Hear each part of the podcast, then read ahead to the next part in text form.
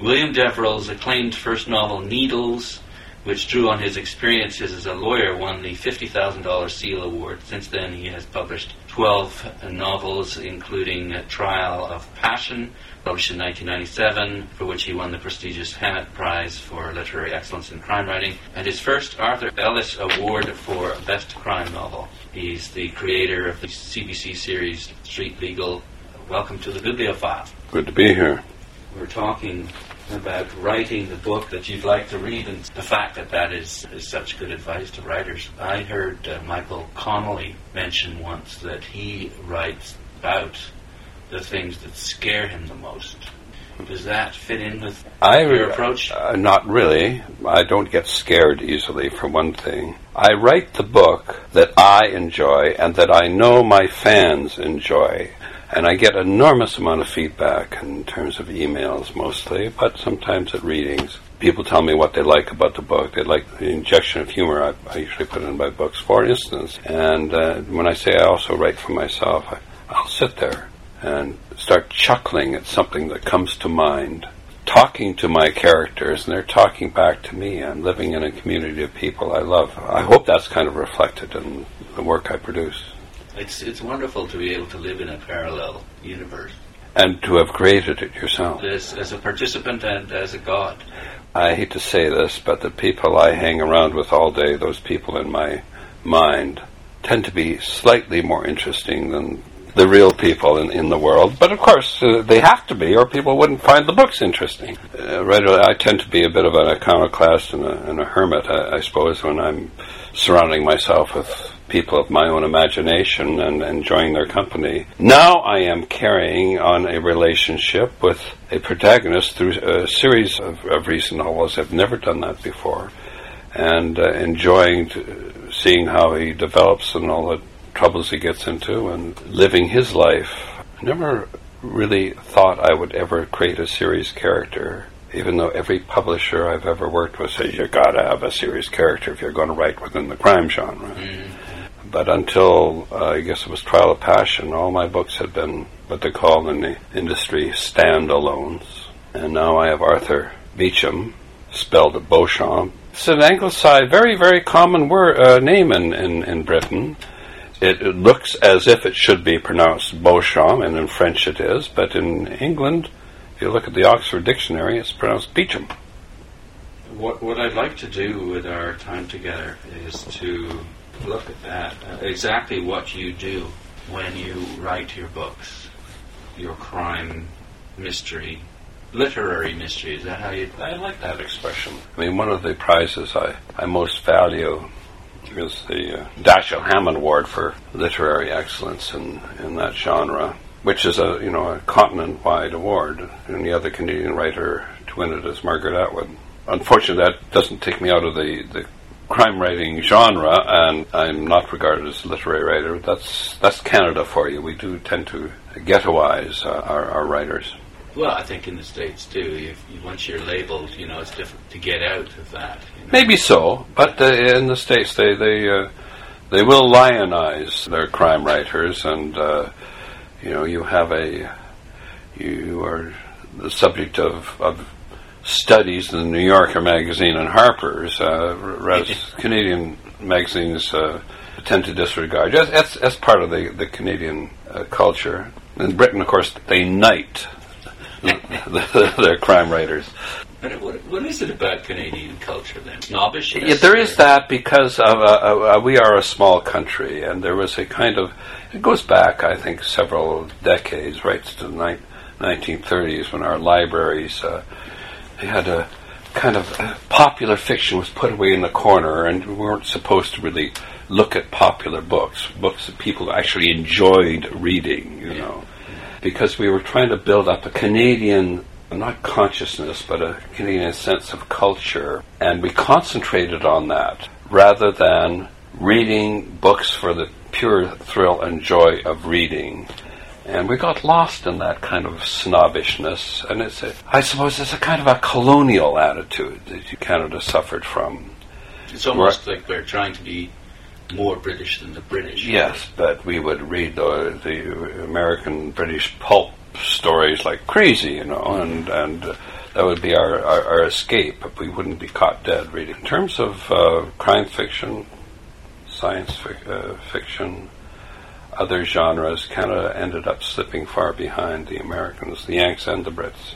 Just in terms of celebrating it. Yeah, in terms of celebrating it, in terms of creating uh, that kind of genre culture, we're slowly. I mean, when I first started writing novels, I think Needles came out in 1979. I don't think there were maybe more than one or two writers in Canada writing in that genre, thriller or crime fiction generally.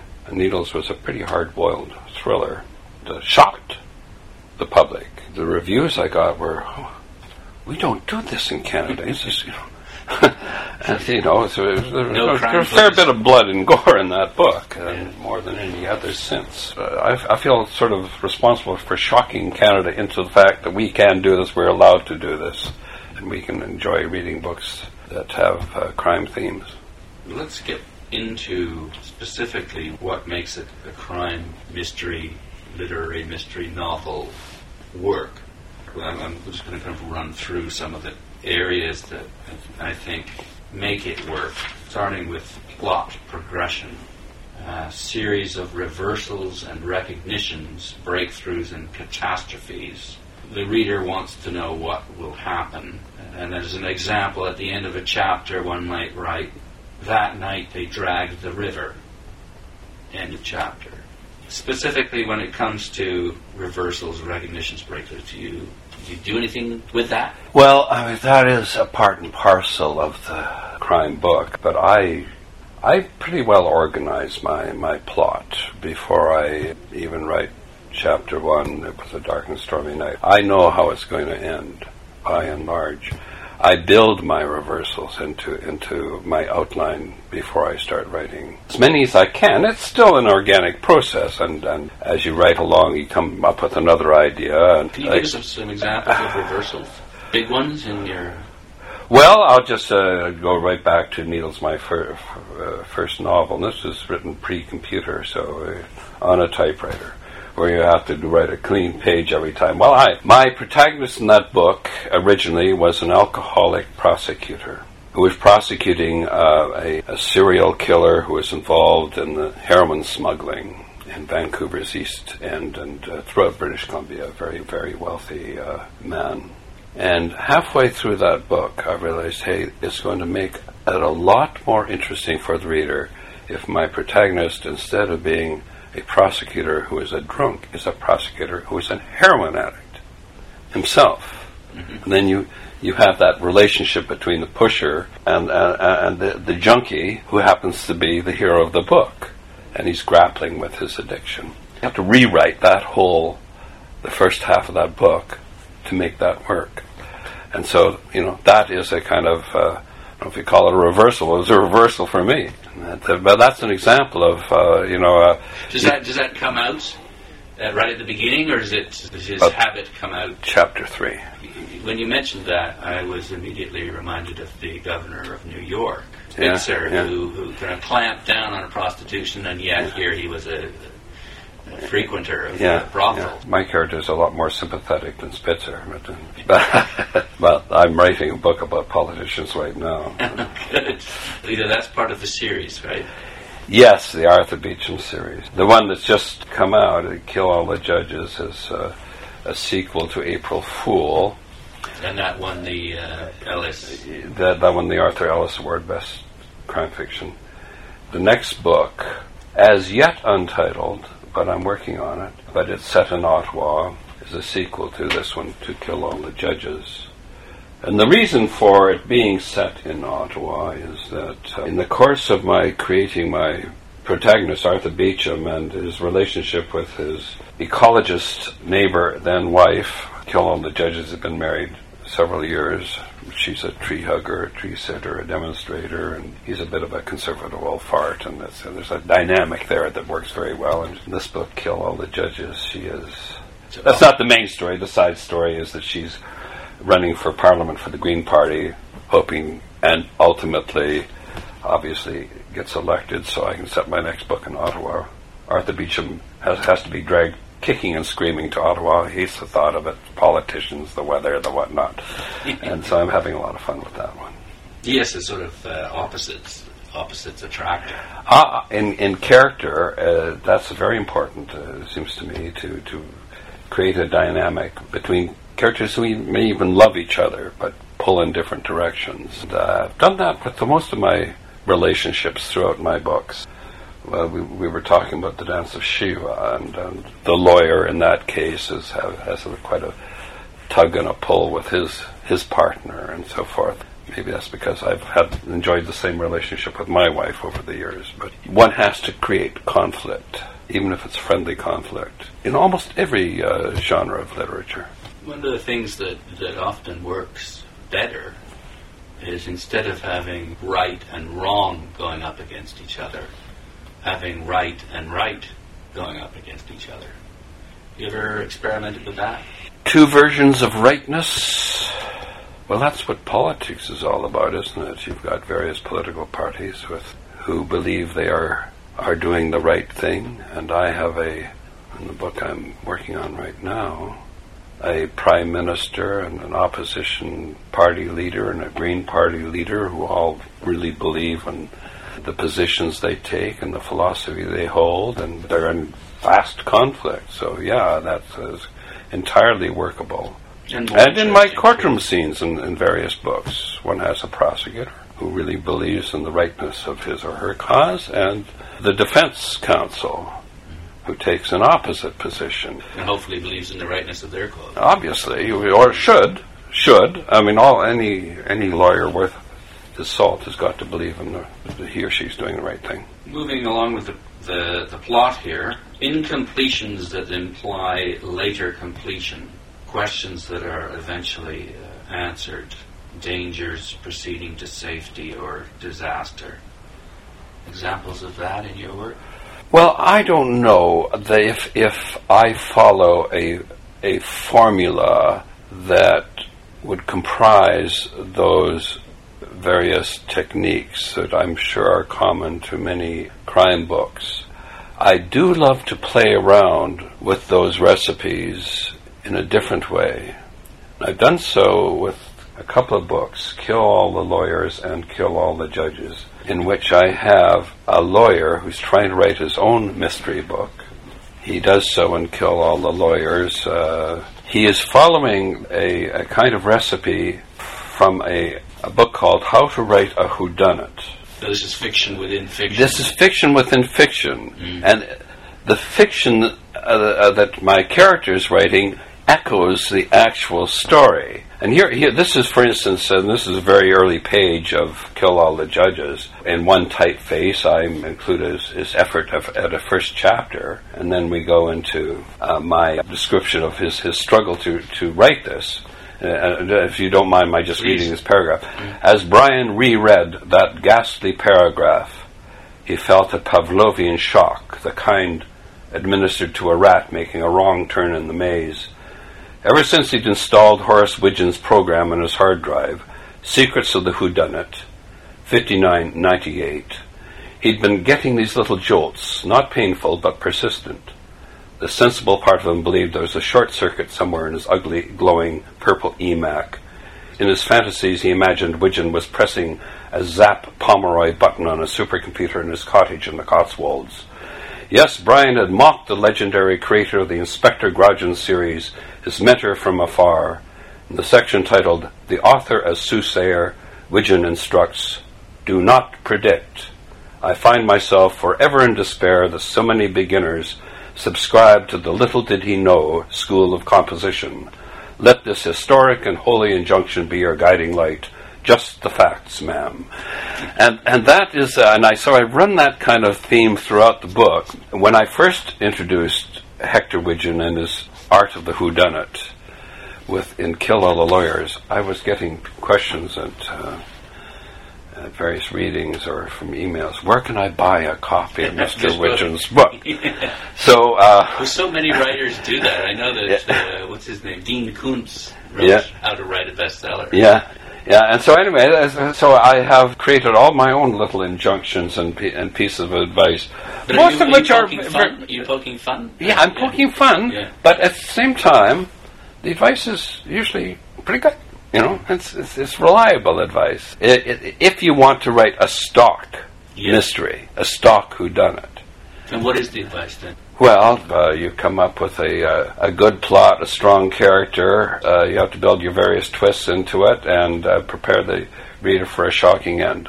Yet satisfy him. You've got to satisfy the reader. He's got to have a t- tummy-filling sense of completion at the end of the book, and essentially that's that's it. Uh, That's that's a kind of standard recipe for a uh, standard whodunit. But you've got to get beyond that. That's the thing about writing uh, books within that genre. Well, that's the thing. I mean, if it was easily done by simply picking up a how-to book, then everyone would be doing it. Yeah. That's what we're that- trying to get at here. I have to say this that uh, you know the vast majority of books written in that genre seem to have come out of that kind of cookie cutter how to write a whodunit mold. And I've read so many, and I've been a judge in lots of fiction contests involving crime books. It's as if they've sat down with uh, you know how to write who done it, and followed almost mercilessly the pattern set out for them. But what makes yours different? Well, um, first of all, I do inject a lot of humor, and I, I, I do that because I just enjoy humor. And most, a lot of books, I'd say by, by, by far the majority of, of, say, mysteries, crime books, do not inject humor. I mean, humor, yeah, people love to sit around and chuckle and then be maybe stirred a little bit. I invest my characters with character. I do try to create rounded, interesting, unique, sometimes bizarre characters, but believable. You know, people who are credible. You know, again, a lot of mystery books don't do that. Uh, There's one thing about the antagonist. You have to build a character that's worth going after, that's interesting and complicated, but who makes all of the effort that the protagonist is going through to get worthwhile. And believable, as you say. Yeah, or or the groups of antagonists. Yeah. Sometimes it's not. You don't really, in, at least in my in my work, you don't necessarily have just an antagonist. It's not. You're not pitting hero versus villain. It is simply an effort to save a, a client from the system. You know that is being wrongfully accused and wrongfully prosecuted and by, by the court system. So there's, there may not be one single bad guy, but the judge might be a bit of an asshole, and the prosecutor might be uh, going for the throat too much, and that sort of thing. But you, you know, a good thriller or, or uh, a mystery shouldn't necessarily just have to have a good guy, bad guy situation. And your good guy's got to be flawed, properly flawed. He cannot be just a your typical cynical uh, private eye, you know, with his uh, bottle of whiskey in his in his drawer, sort of thing. That that, that, that typecast hero I suppose that might have worked with Dashiell Hammett. uh, worked but back then because the, these were the, the the original creators. Now they're caricatures. Yes, Yeah. very much so. I mean, worked back when they were created, uh, but then everyone sort of jumps in and follows that uh, that model. My my Arthur Beecham is a uh, kind of a failed human being. That's what people really they can identify with a with a guy who's uh, he's an alcoholic. He has sexual problems. He can't get it up half the time. He's full of self doubt. Classically educated, hates the courtroom, but he's great in the courtroom. That sort of thing. And a great book within that genre has to have that kind of complexity of character to work. And that, as you ask me, what do I think makes my books stand out? If they stand out, is I think mainly that is the character creation process The humor and the and the of complexity. Yeah, the depth of the depth of character, and proud of my twists. I love the big surprise ending. Love to play with the reader. asking the how, what, when, why continually, and then, then satisfying them as you go along. Yeah, I guess so. I don't know about the the what. The how is important in many cases. The who is ultimately important in a whodunit. Say that half of my novels are kind of courtroom dramas, and so it's the uh, the big question is is the what. What is the verdict going to be, or how? How does Arthur get him off? Or in the case of my protagonist as a prosecutor, how does he get this bad guy? And I do have a, the advantage of having been a criminal lawyer for many, many years, and uh, so I know how the system works. And so, and you must have gotten some pretty decent stories from the real world. Well, obviously, obviously, yeah. and and but as a result, there's a verisimilitude to my courtroom scenes. They, they do, I hope, seem natural because I've been there. I know what I'm talking about, and I've had, you know, as a defense lawyer, all sorts of junkies and hookers and you know dealers and fraud artists and bunco artists. So I know these people and yeah. I can incorporate them much more easily into my books than most writers who haven't had the advantage of that experience. The other successful crime writers are as you say, the ones who have been involved in the process in the real world. I'm thinking of police officer James O'Bourne as someone who's yeah, or crime reporters. Crime, yeah. Conway was one. Uh, yeah, uh, it, it really helps having that kind of background. I want to talk about time here. Do you use the Batman approach? We've only got a limited amount of time to achieve a certain task. That's that called. That's called the clock. You're working on a clock. Yeah. It's a TV series, 24 hours is called you've got yeah before the bomb goes off or the uh, I've done that in a number of books uh, it, it, keeps the reader glued. Sometimes it doesn't work within the context of a, of a novel. I usually have a situation where you are trying to beat a deadline or you're running up against the clock and uh, Arthur example. Beecham and Kill All the, the Judges for instance has been resisting taking on this defense of this uh, poet who's accused of murdering a judge until the very last minute when the original lawyer, who was this guy trying to write the book, has a total nervous collapse in the courtroom. And he's suddenly thrust into this thing with three days preparation to get ready for this trial. And so he's got to deal with the clock there. He's got to, judge is rushing him through it and that sort of thing. So you can play with the clock in different ways. You have, uh, in one of my novels, Mecca, I have a an explosion is going to occur within a certain amount of time, and you've got to beat that clock. You've got to rescue these people with, uh, within that time. So it's a device that is works within the context of a certain kind of plot, but maybe not others. What's the certain kind of plot? A plot where you've got to do something within a certain amount of time to resolve a situation. When you're dealing with a trial, a trial will kind of plot on at its own pace. And, you I know, mean, some of them can take years. Yeah, mine never do. I want to quote or misquote Chekhov. Chekhov talked about a gun. If you see a gun on the wall in the first act, then it must discharge in the third. Do you uh, hang any guns on walls early on? I think that may be truer of a play than it would be of a novel. In a play, you have maybe three acts, in total two hours to do something with that gun. I don't think that's necessarily true of a, of a novel. Maybe uh, metaphorically, though. But metaphorically, if you set up a situation mm-hmm. in an early chapter and you spend some time with it, the reader is going to feel cheated unless that situation is resolved at some point. Why did this writer, you know, talk about uh, having to get tickets to travel to Timbuktu? He never goes to Timbuktu. Yeah, you're irritated. Yeah, yeah, yeah. Uh, so, so, but I'll do that. I'll set something, something up, but I'll make sure, damn sure the reader isn't cheated.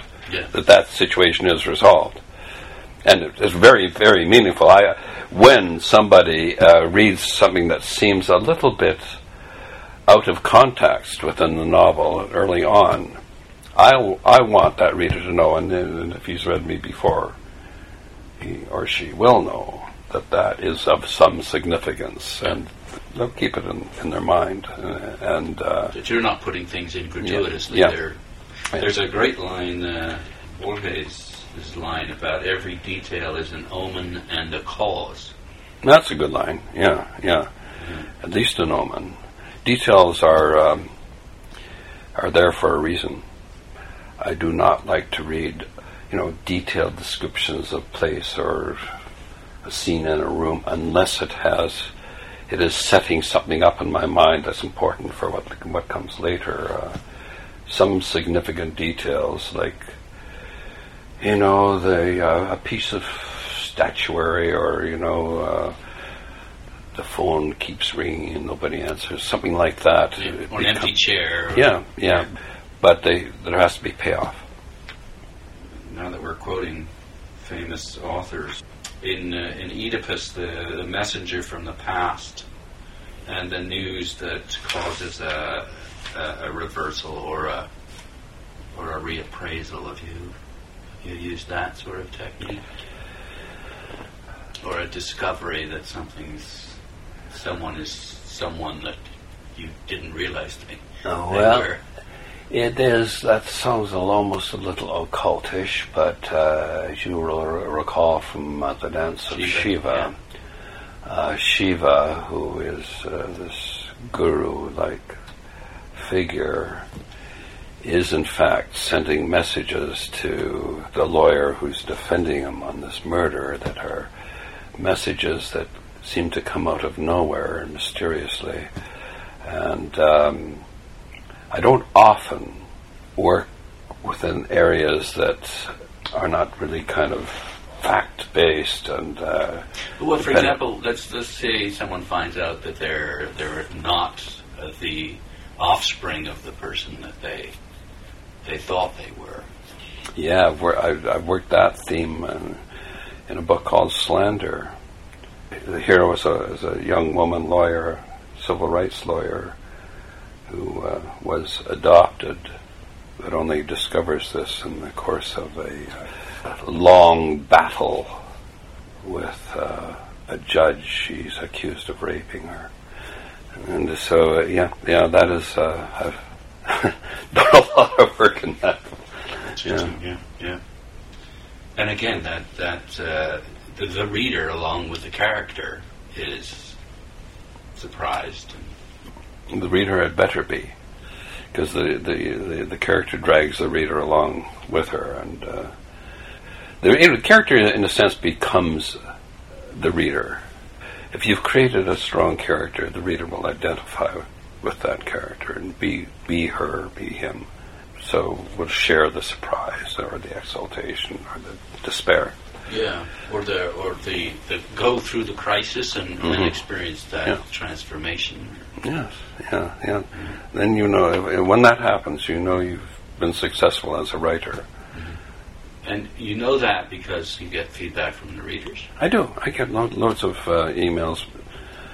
That being the um, form of uh, transmission of views uh, that is de rigueur today.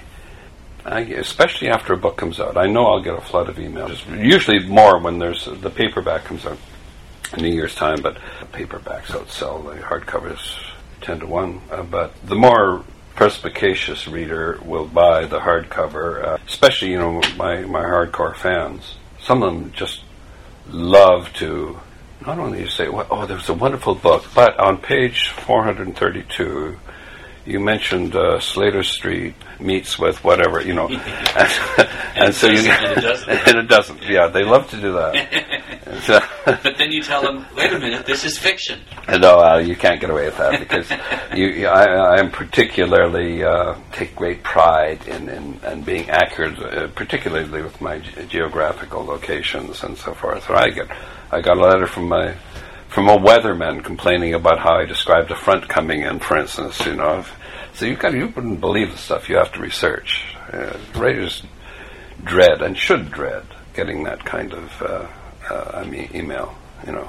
It's You- funny though because I, I read somewhere that uh, Wayne Johnston, the Newfoundland author, did exactly what what you uh, King Street met up with Yeah. John Street, and, Right. and it doesn't in Yeah. the real world. But his his defense was that that it just sounded much more poetic the way that he had compo- he had composed it, and so he didn't feel like he had to justify. I think that's a pretty weak defense. You could come up with another two streets to sound even more poetic and get away with it. But uh, I, you know, I, I it, it's it is fiction, but I, I still uh, you can be forgiven the odd typo because that's not your fault. Yeah. that's the editor, copy editor's fault. Uh, get the year wrong or something and happens, but uh, you you've got to try to avoid those things because one little glitchy thing and you can you can turn a reader away from you. Yeah, you sort of undermine the, the Yeah. contract. Yeah, Or, that's right. The contract you have with your reader. yeah. Speaking of which, uh, suspense has been described as, as being cre- uh, created by uh, by promises made and kept. Promises made and kept or not kept, I should think. I, I don't. Well, waiting for the second shoe to drop, you know, foreshadowing and climax. Mhm. Um, as you said before, you, you, make a, a habit of making sure that you do keep the promise, or you do, if you're going to put a detail in, then you're going to There, there's there's there's one exception to that, uh, when one might not drop the other shoe in the course of a book. That is, if you are writing uh, a series. My last novel, April Fool, ends with a uh, an unresolved question. Will Arthur, in his appeal to the Supreme Court of Canada, save this beautiful area from being clear cut by developers? Uh, that's left up in the air and resolved in the next book. Yes, okay. Again, like Batman, the next Yeah, that's right. That's right, and that uh, that is a technique I've only uh, resorted to using since I've created this this series character. Of Yeah, course, in which my is, early- allows you to do that. Yeah, obviously. yeah. Okay, so to be continued. Well, in a sense, but you don't. n your main story, of course, you've got to resolve. But a, a side story, such as the the environmental story in April Fool, maybe fifteen percent of the book, so you can you can leave the reader hanging on that one. What about seduction? If there's an attractive woman that shows up early on that one of your characters has an interest in, that's a pretty good way of keeping uh, readers interested, whether or not he's going to su- successfully seduce her or not, or vice versa. Well, I don't know if it just it should be an issue of seduction, but a, a little less uh, basic, just romance, or whether there is a uh, you know a coming together uh, affectionately between people. Uh, I've often done uh, worked from a, not the opposite premise, but a different premise. A couple that are together, struggling through a relationship as the book progresses, maybe breaking apart or not being able to resolve. And I've done that through uh, through several novels when I think about it, and including The Dance of Shiva, Mind Games, which a couple of books ago.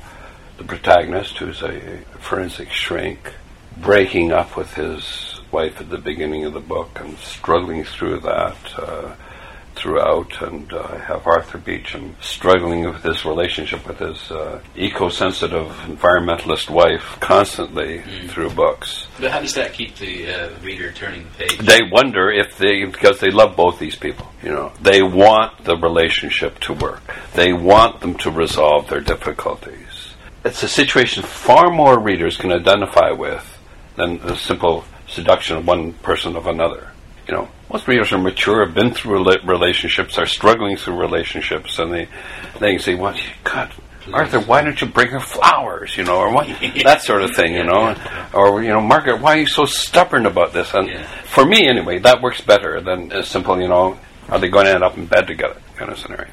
Uh, Can you give us some examples of foreshadowing that you would have used? Of what kind of?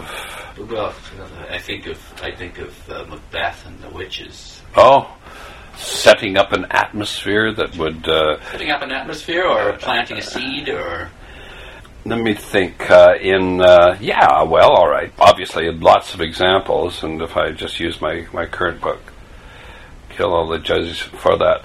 We have Brian Pomeroy, this uh, lawyer who obsessively wants to write and publish a whodunit. In the course of his writing it, he is clearly foreshadowing events. You know, and in the portions of his manuscript that I that I quote from, he's clearly foreshadowing events that will occur, but occur in a slightly different way than he, in the real world. yeah, Yeah. in, in reality. I love that t- technique of the, you know, the book within the book, but and the reader wonders, well, is this actually going to happen, or you know, and then a technique that allows you all sorts of a- areas for built-in twists and surprises. the beginning of uh, Farewell to Arms starts off, the leaves fell early that year, foreshadowing uh, early death. Do you ever uh, go with that kind of metaphor?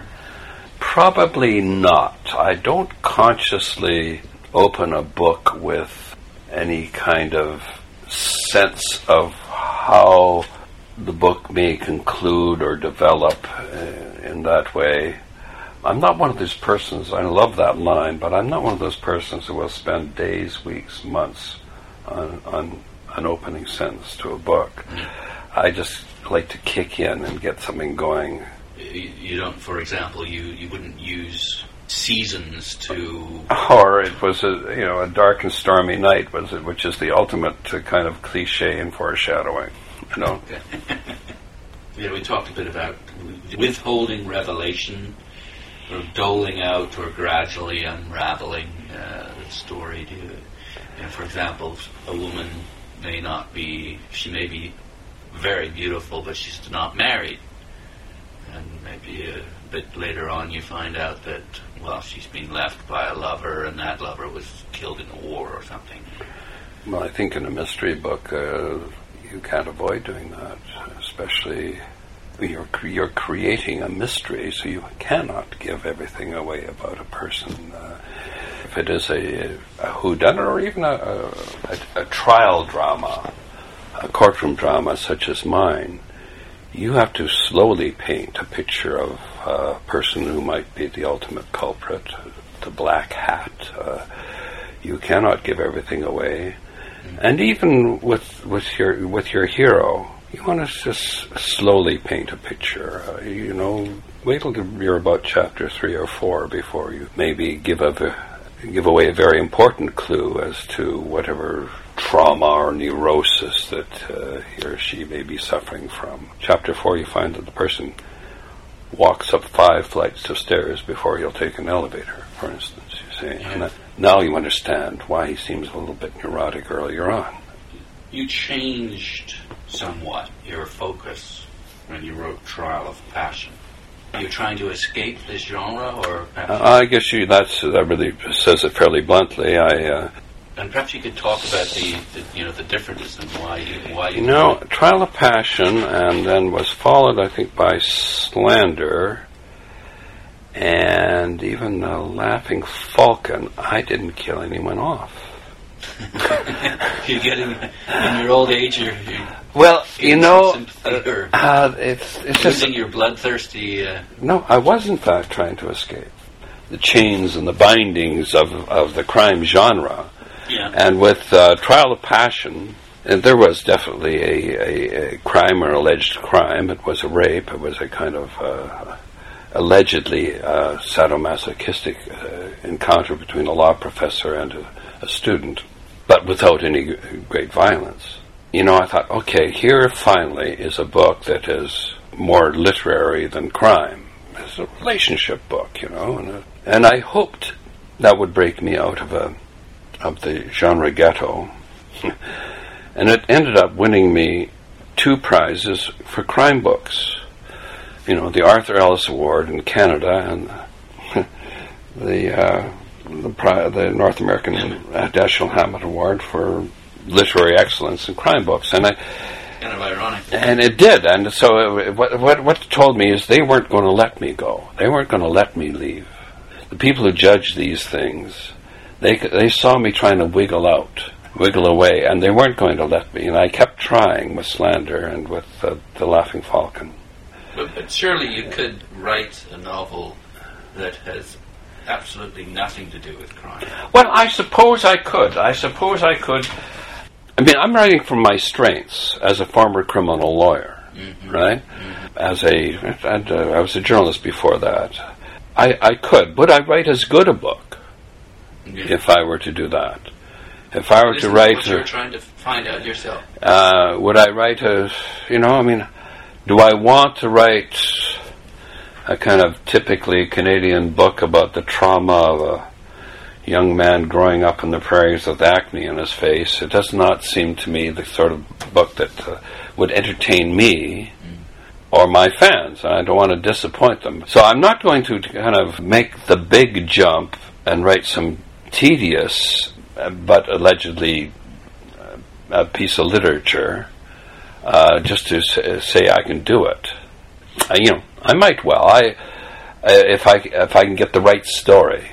But it's still going to be a, it would still have to be full of drama. It would still have to be full of, of, of twists, and it would still have to be uh, contain all of the, the, the elements that, that make it a, a, page turner and something that's yeah. appeal to readers. Yeah, and and it will probably still be set in the crime section of the bookstores because I'm there, and, uh, and it, it, just seems there is no escape. Uh, but fair enough. At least, uh, you know, as I mentioned, you, I get I, I got the odd complaint from especially American publishers. This this book is too literary for the genre, and they don't want to put me outside the genre. But if I can elevate the genre to a level of high literate con- content, I'm happy to do that. You see, the, th- the, the crime novel that, that I think is the greatest that's ever been written is Crime and Punishment, and yet Yeah. no one, no one puts that in the crime genre section. Yes, uh, uh, yeah, and it's the first also psychological crime thr- thriller, and, and uh, you know Raskolnikov with his tortured self, who becomes the victim of his own crime. You're right; it's uh, still almost an unbeatable crime novel. There have been lots of writers who've written crime-oriented books who simply will never be thrust into that genre. But you'll never find crime and punishment in the in the in the criminal bookshelves, No. the libraries, or the uh, bookstores. Bookstores need to do that. They don't. Yeah, they need to know where to put Yeah, stuff. And yeah. your readers know we Yeah. where to need to know where to find you. Hopefully, they will find me in, in two or three different sections of a bookstore, but uh, by and large, they'll know they can find me in, in, in, the crime section. And they can find you on the internet too. You have your own website. www.deverell.com. It's pretty easy to find. Yeah, easily Googled well, as well. So I'm all over the joint there. And they can rent your fabulous uh, villa down in Costa Rica. Yeah, I've got a little uh, link to that in, on my website. I try to s- I try to spend as much time down there as possible, but sometimes it's hard. Book coming out this month. I've got to be in Canada. At least it's not December or February. Well, I've I guess been you were here though. I was here in February, so so we we try to keep it occupied and I I do uh, encourage uh, writers. I give fifteen percent reduction to anybody who writes or uh, is a member of any kind of like reading club and that sort of thing. Artists, ecologists, environmentalists. Um, don't make any money renting it out, but I you know keep it Cover a few occupied. The house is ready for us when we get down there. Just finally, uh, have you achieved what you wanted to achieve in your life and in your writing? Well, in my life, probably not, but my life has changed. You know, there was a point in my life where I wanted to be Prime Minister of Canada. I ran for Parliament a couple of times, so, and there was a point in my life I wanted to uh, edit a newspaper. I mean, but all those dreams kind of paled under the one, one lofty goal of being a writer that I had since I was, I can't remember, a teenager. I was going through some my effort at a journal when I was uh, 14 years old one time, and that's in my archives now at the University of Saskatchewan. Just an old kind of most chewed scrapbook it was, and I had uh, written this pompous 14 year old phrase I am going to be a great writer one day. And it, it is, and uh, write it down for to make it happen. and I did write it down, and then you know, and then there's this long interregnum where it never happened, and it never happened, and I didn't believe it was going to happen, and I became a lawyer instead because I I could make that happen. hmm How many chances does someone get to be a writer who actually sells books and can make a living out of it? Especially in Canada. especially in Canada. So I just put that aside, but just the dream wouldn't go away. I think I was about 39 years old when I finally dragged it out of the closet, dusted it off, and said, I'm taking off, and went off to the Gulf Islands and wrote Needles. Won $50,000 for that book. That's amazing. Isn't Never turned back. Yeah. I, I remember back. uh, That is an extraordinary. Did they still get that award? No, no. That was extraordinary. Yeah, it was uh, to me too. I mean, it was like I got this letter. You have won. Please come to Toronto and pick up your fifty thousand bucks. And you know, I thought, holy crow! And that, of course, Pretty good endorsement. I would say, and I, you know, I, you know, I feel sorry, so sorry for the thousands who have to sort of work their way slowly up. You know, they might get a, a short story in Prism magazine or here and there, Yeah. and finally. So I was, I was very, very lucky. Great. Well, thank you so much for talking to us. I enjoyed. William Deverell is an acclaimed uh, novelist who has won the Arthur Ellis Award two times and the Dashiell Hammett Prize for Literary Excellence in Crime Writing. Thanks again. You're welcome.